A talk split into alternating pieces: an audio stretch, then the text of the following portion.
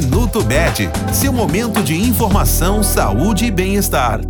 26 de abril é o Dia Nacional de Prevenção e Enfrentamento à Hipertensão Arterial, também conhecida como pressão alta. A hipertensão está relacionada com a força que o sangue faz contra as paredes das artérias para conseguir circular por todo o corpo. O estreitamento das artérias pode danificá-las e dilatar o coração. Considera-se hipertensa a pessoa que, medindo a pressão arterial em repouso, apresenta valores iguais ou acima de 14 por 9. Vários fatores influenciam os níveis de pressão arterial, como dieta rica em sal, sedentarismo, consumo abusivo de álcool, cigarro, estresse, diabetes, história familiar e idade avançada.